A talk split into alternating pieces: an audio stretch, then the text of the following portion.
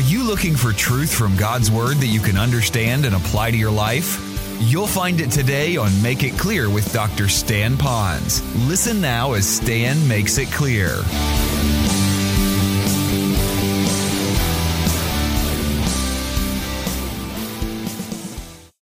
If you'll notice on the backside of your handout, I wrote a sentence there. I put down, Our understanding of God's lessons for us in this passage hinges upon one question, and I only want to give you one question. Where is the temple of God today? Now, I could talk to you about the temple that's in Jerusalem now. I've been to it three times. Been to the outside, the Wailing Wall, or the outside of the area of the temple. Been to the Dome of the Rock. I've been to a place that's kind of hidden down a dark street where they're actually making the implements for the new temple that'll be constructed in the future. So even the Jews know that the temple will be rebuilt. They just don't understand, according to Scripture, who's going to be in it and why it's going to be there and all of that. But the simple point is that this is not what we're talking about, that temple. What I believe now, we're going to move away from this temple of a building that keeps getting destroyed, that will be rebuilt but not to the same level. He's really talking about, listen now, two temples. In a moment, he's going to talk about his own body being the temple, and I'll get to that in a moment. But I want to now talk about our body being the temple of the Holy Spirit. And the reason I say that is because if he refers to his body as the temple, then I could refer to my body as being a temple. The difference now being is that my temple is still flawed and has problems. But I also know, according to Scripture, that I am the temple of the Holy Spirit, and so now He lives within me, and so I become the temple. See, here's what I want to make perfectly clear here in this building that we're in now, we refer to it as a sanctuary. I'm, I'm not as comfortable calling it a sanctuary, but I don't know if I want to call it a worship center. I don't know if I want to call it a prayer house. I don't know if I want to call it an auditorium. I don't even know what to call it. So, sanctuary isn't so bad. So, we refer to it as a sanctuary, but it's kind of a loose understanding of a sanctuary. One thing we do not call this here is a temple because we know in Scripture that there's no building, literally, that God would say is his temple any longer. That's all gone. He says the real temple is going to be you and me. So now, when I look at you and me and us in here, I do take this room, and even though it's not God's house, it's God's house as much as my car is God's car, and your house is God's house, and your telephone is God's telephone. God owns everything, the cattle on a thousand hills. Yeah, but it's not. It's not a super duper sanctified place. It Wherever I go, it can be sanctified as I'm sanctified, and I bring that into the place or location that I'm at. This now, though, is a place that we still, with appropriate understanding, is a rallying point. It is a place where we have chosen as believers to say, we're going to come into this room here at least every Sunday, maybe more, and we're going to gather together for the purpose of what? Here it is praise, prayer, worship, and even some study, because that's part of it as well. We also know that this is a very special place. So we don't play basketball in here. We don't have the kids come in here. We prefer people not to eat in here. Now, does that mean you're sinful if you do all of that? I don't think so. I, I think it just might not be the wisest thing that we do. I think it's probably not the best way to take this. I think it's a place where we want to say, this is our place. Now, I don't want to spend too much time on, on that. It's a place that I, I, I enjoy coming in here during the middle of the week when there's nobody here. I come here and I hear the traffic and I hear the buzz of the lights sometimes, but I think of you all, and I'm all alone in here, and there is a specialness of this, but it's not something special that God has anointed. It's just special. And you can have your special place. But now let's talk about our bodies for a second. If you'll go back to your notes, all right? When Jesus came in and he drove them out, there's three thoughts you might want to keep in mind. He showed his absolute, he showed his absolute divine refusal to put up with impurities of any kind in our life. Now, when he got in there, he didn't say, let's get most of these doves out of here. Let's take all the little cattle away, or let's just take the big cattle away, or let's just take the cattle but leave the sheep. No, he didn't do that. He walked in there, and the first thing he did is he heard the bellowing of the, of the cattle. He heard, he heard the bleating of the sheep. He heard the cooing of the, of the doves, and he saw this activity. I mean, the place was, again, just rocking, and he says, this is just not right. And when he did it, he did a thorough cleansing from top to bottom. I don't know what else he did. I don't know if he came in there and swept out all the dung. I don't know that. I do know this that he made such a statement that the people visibly knew what was going on, that this needed to be cleaned out. And so I look at myself and I say, no place for any of that junk that's in our life. And you know what? I'd like to speak to some of you ladies here for a moment. Now, don't, you, I'm going to bless you right now. You really like to keep a clean house, and I know you do. And I know that you moms are out there and you clean the house and you tell your kids when they come in, you, you make sure those slippers at the front door. Your, don't touch the walls. Don't touch the walls. You're dirty. You want that place real clean.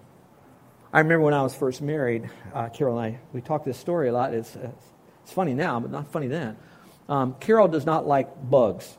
I haven't met too many women who do, unless you're a scientist or something or brain damage. But she, um, she didn't like bugs or rats and flying things in the house and all this. And, and I'm her husband. I'm the new man, you know. I'm the protector against those mean, vicious palmetto bugs.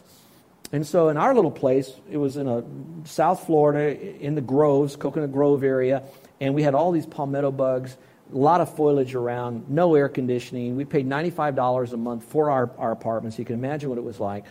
And my job was to, well, her job was to find the bugs, which was easy. My job was to um, eliminate the bugs. I have to be careful, this, have children listening.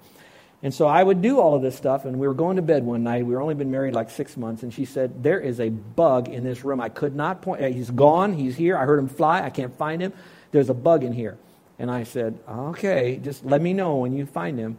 So now I'm in bed, and I'm just about falling asleep. And when I fall asleep, I really, I'm gone. I am gone.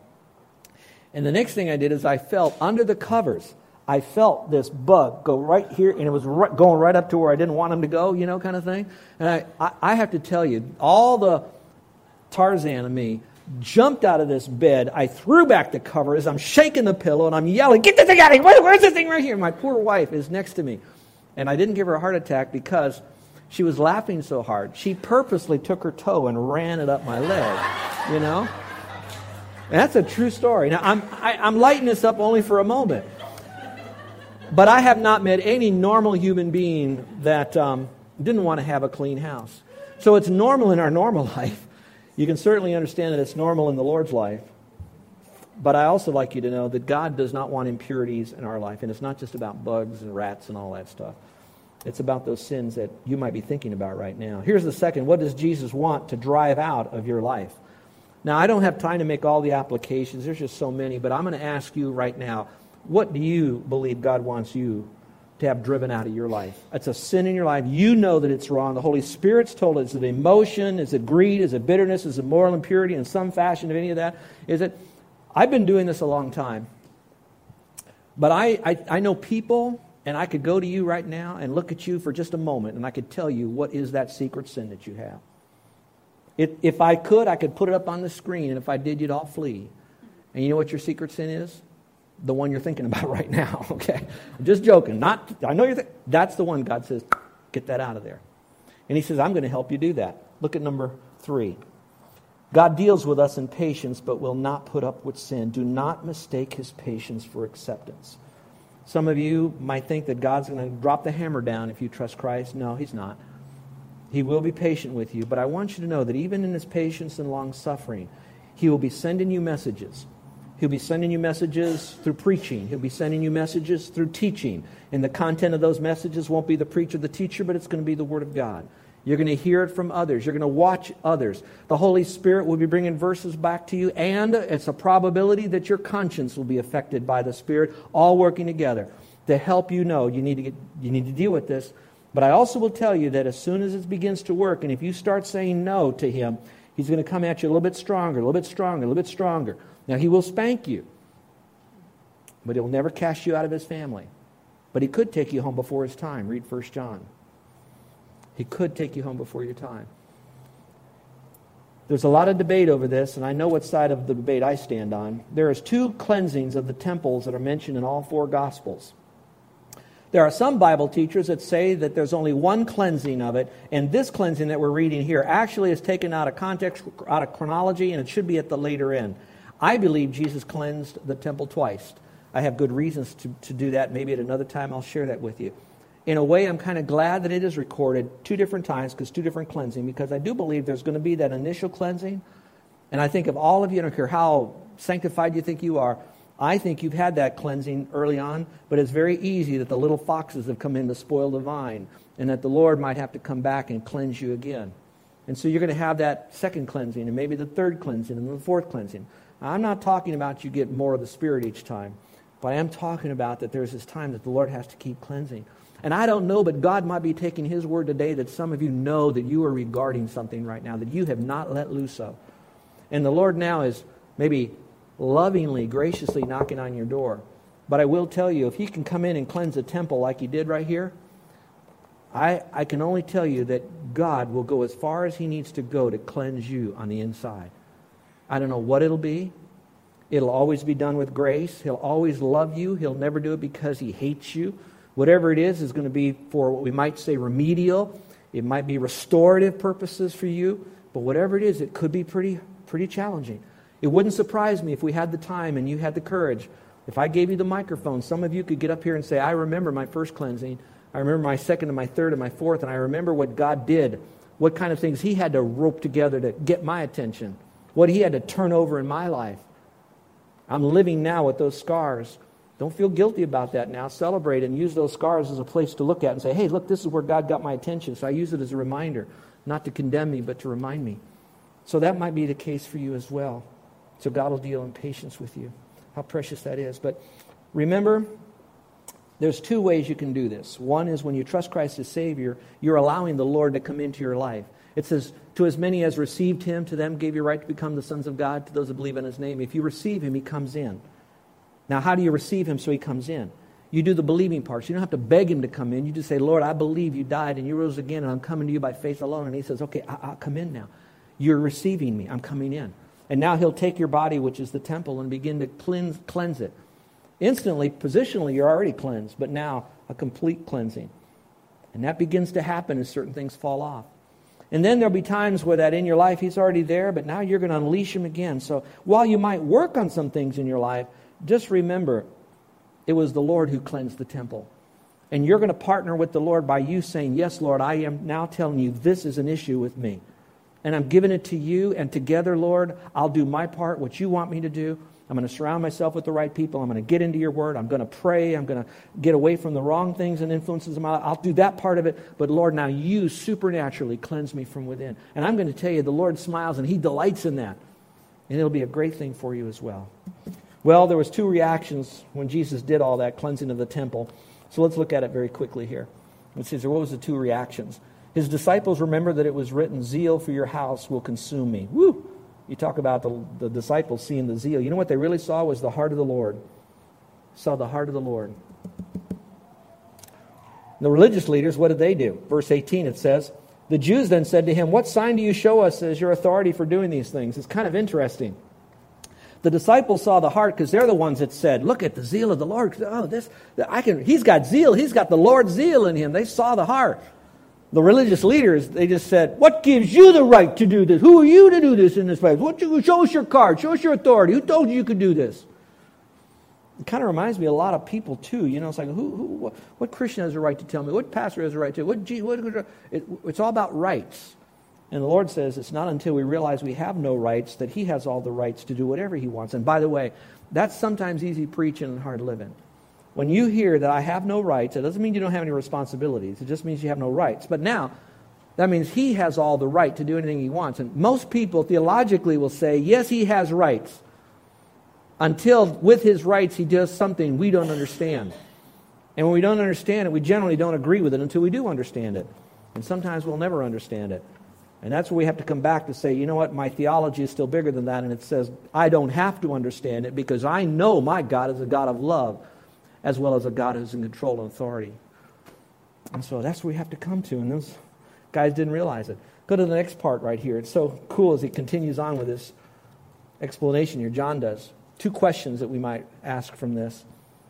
Why do we resist God when he seeks to have control of our life and to cleanse us? Why do, why do we fight God? Why, why do we do that? I think it's because we've got comfortable in our old ways. I think super, not super, not super, but naturally, I think once we create within us a system of doing things, even around the house, normal things, the way we do it, we get so comfortable. All we got to do is change things, and we, we're not comfortable with that any longer. We're not really sure we really like it. I'm having a little trouble with my eyes, folks. Uh, not, not a whole lot, but I'm having a little trouble. And uh, so um, I need more light when I read. And I guess people just say, You're not having trouble, you're just getting old. Man. That's all this might be the case. Well, Carol, while I was uh, out yesterday doing stuff, she went out and she bought me a light that she hooked up to our bed. And it's one of those, it, it looks like if you're a dentist, you know, kind of comes over and it comes around like this, and it's like 15 million, you know, watts kind of thing right here, burning a hole in my Bible as I'm reading kind of a thing. Well, my first reaction should have been, What a great wife. If all the men would have a wife like mine, we'd be so much better on this earth. No, the freak, where'd you get that? Will it scratch the wood? You know, will it be too bright? Well, how do you plug this thing in? What happens if it shines in my eyes? You know why? Because I have a comfort level here. And if it's not comfortable, then I begin to resist it. And she says, as a sweet woman, she says, Now, Stan, I've got it all hooked up for you. Go lay in the bed. I'll turn it on and see if you like it. So she clicked it on, and I almost licked her face. It was so nice. It was so great. My point is simply this. That's all light. That's dumb. That's, I mean, it's, I don't want care. That's really great. Okay, but I mean, but, but, but, God's not talking about those little inconveniences where someone sat in your pew when you came to church or in your parking lot. It's talking about the things that we got so used to doing, the television shows we've been watching, the movies we go to, the things that are affecting our thought patterns in our life that could all of a sudden change us. And we got this way, so we resist when God wants to cleanse us or to take us another to another level of, of, of progressive sanctification, we'll call it for you deeper people, or just simply spiritual growth for the others. So, how can I develop a zeal for God's temple? Well, I put down some things that help me. Uh, and, and these are things, as long as I'm you know, partnering with God in these, they help me. They're very simple. They're not, when I give it to you, you're going to say, oh, I already know that. Oh, I already know that. Well, good. If you know it, great. Now do it. Number one is prayer. I find that when I'm praying, and I don't mean just rub a dub dub, thanks for the grub, God. I'm talking about an intimate time of communion with the Lord, shutting off the, the stuff of life that's good so I can just have time with the Lord. That's great. The second thing is when I hang around other Christians that have the same desired mindset that I have. Now, did you hear what I just said? By hanging around other Christians who have the same desired mindset that I have. I don't want to hang around Christians that are just like me because I'll be just like them and I won't go to the next level. When you guys play tennis or racquetball or when you're in competition, you generally want to play with a player who's better than you are because they're stretching you. Well, if you do that in sports, you got a teacher of music that's better than you, pulling you along. Stre- then you want to do it with other Christians. So you want to get involved in ministry and serve. But there's also another area that I think is really, really critical, and that is you have to have the right foundation. And before you do all of that, here's what you have to understand. It's in your notes. Get it out. 1 Corinthians 6. Here's the foundation. Here it is. It says this in 1 Corinthians 6:19.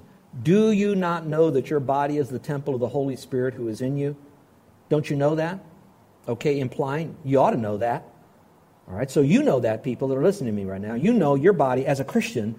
Your body is the temple of the Holy Spirit. He is in you. God is in you, the hope of glory. The Spirit is in you. You are owned by God. All right, so He is in you. Then it says, whom you have from God. You didn't get it from anything you did yourself. God gave it to you as a gift. It came from God. And that you are not your own. Underline that. For you've been bought with a price, His blood. Therefore, glorify God in your body. So the foundation is simply this we are owned, lock, stock, and barrel by the Lord. I am owned by God. So li- listen, listen.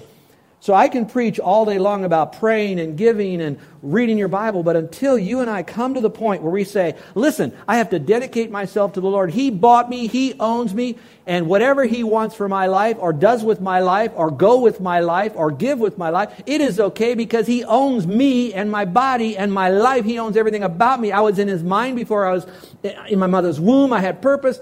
It's all of God. So once I realize that, then it makes reading the Scripture abiding in the Word, praying, fellowshipping with better Christians more easy than I've ever been through before. That's the foundation. And so that's how you cleanse your temple is by realizing who owns this whole thing.